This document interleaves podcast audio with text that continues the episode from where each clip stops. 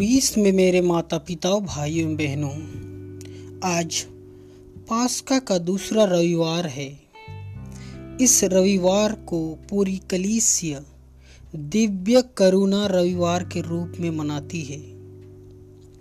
जहाँ हम ईश्वर के असीम करुणा पर मनन चिंतन करते हैं, संत फौस्तीना को व्यक्तिगत रूप से यीशु की दिव्य करुणा का दर्शन मिला हम सभी जानते हैं कि ईश्वर दयालु एवं क्षमाशील है, जिसकी दया हम अपने जीवन के विभिन्न अवसरों में अनुभव करते हैं।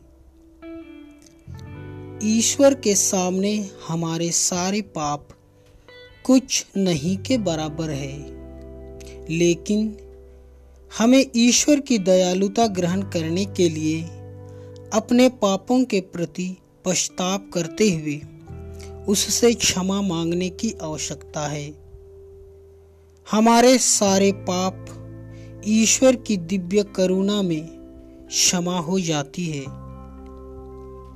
यह प्रभु यीशु में निहित है, जो हमारे पापों के लिए अपने प्राण क्रूस पर त्याग दिए और अपने हृदय से दिव्य करुणा को बहाया। आज हम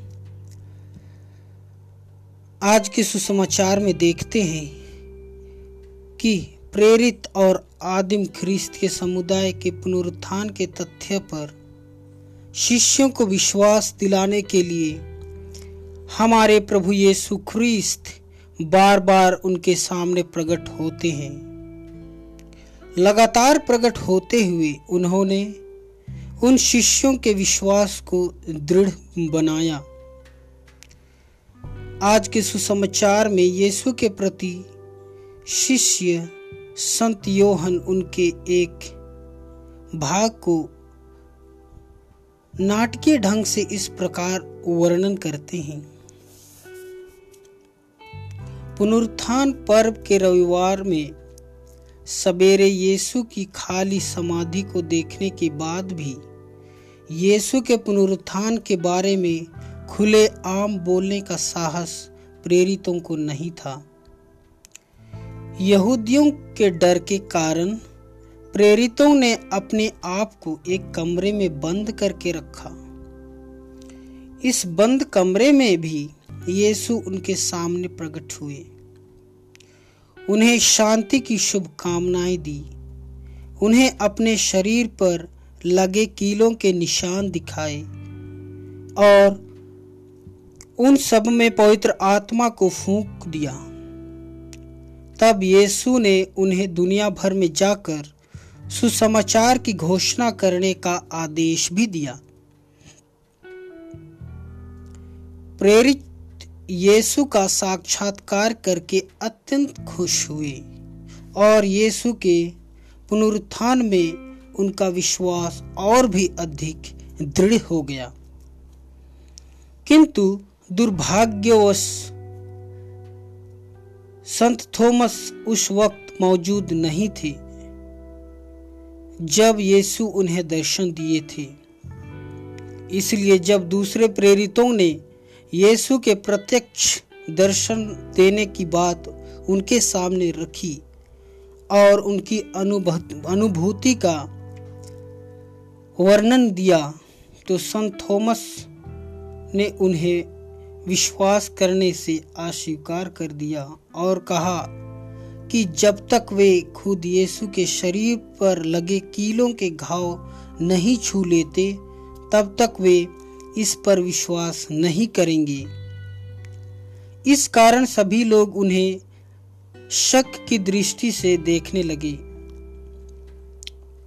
परंतु हम उनके विश्वास के कारण उन्हें अविश्वासी कहकर उनकी निंदा करना कतई ठीक नहीं है। हमें याद रखने की आवश्यकता है कि वे संत थॉमस हैं, जो यीशु के साथ लाजरुस के गाँव जाकर वहाँ मरने को भी तैयार थे। पुनरुत्थान पर अपने संदेह को प्रकट करते हुए संत थॉमस एक प्रमाणिक अनुभव चाहते थे, जिससे वे पुनर्जीवित प्रभु पर विश्वास कर सकें और पूर्ण रूप से यीशु को अपना समर्पण कर सकें।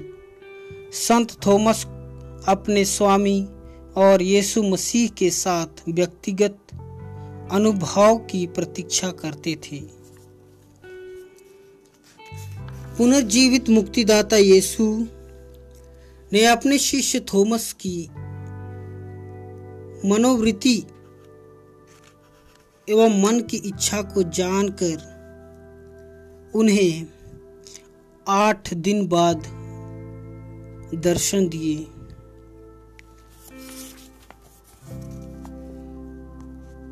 क्योंकि वे यहूदियों के डर से कमरे से बाहर नहीं आ रहे थे।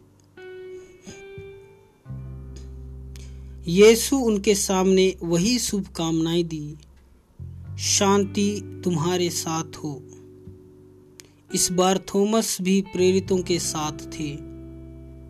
यीशु ने थॉमस को पुकार कर कहा, वे उनके शरीर पर बने कीलों के घावों को छू लें। इस पर संत थॉमस प्रभु के पैरों पर गिरे और बोले, मेरे प्रभु और मेरे ईश्वर।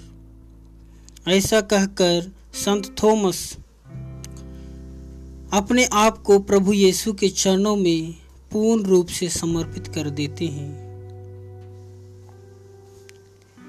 तो आइए प्यारे भाइयों, बहनों, हम भी प्रभु यीशु में अपना विश्वास दृढ़ बनाएँ।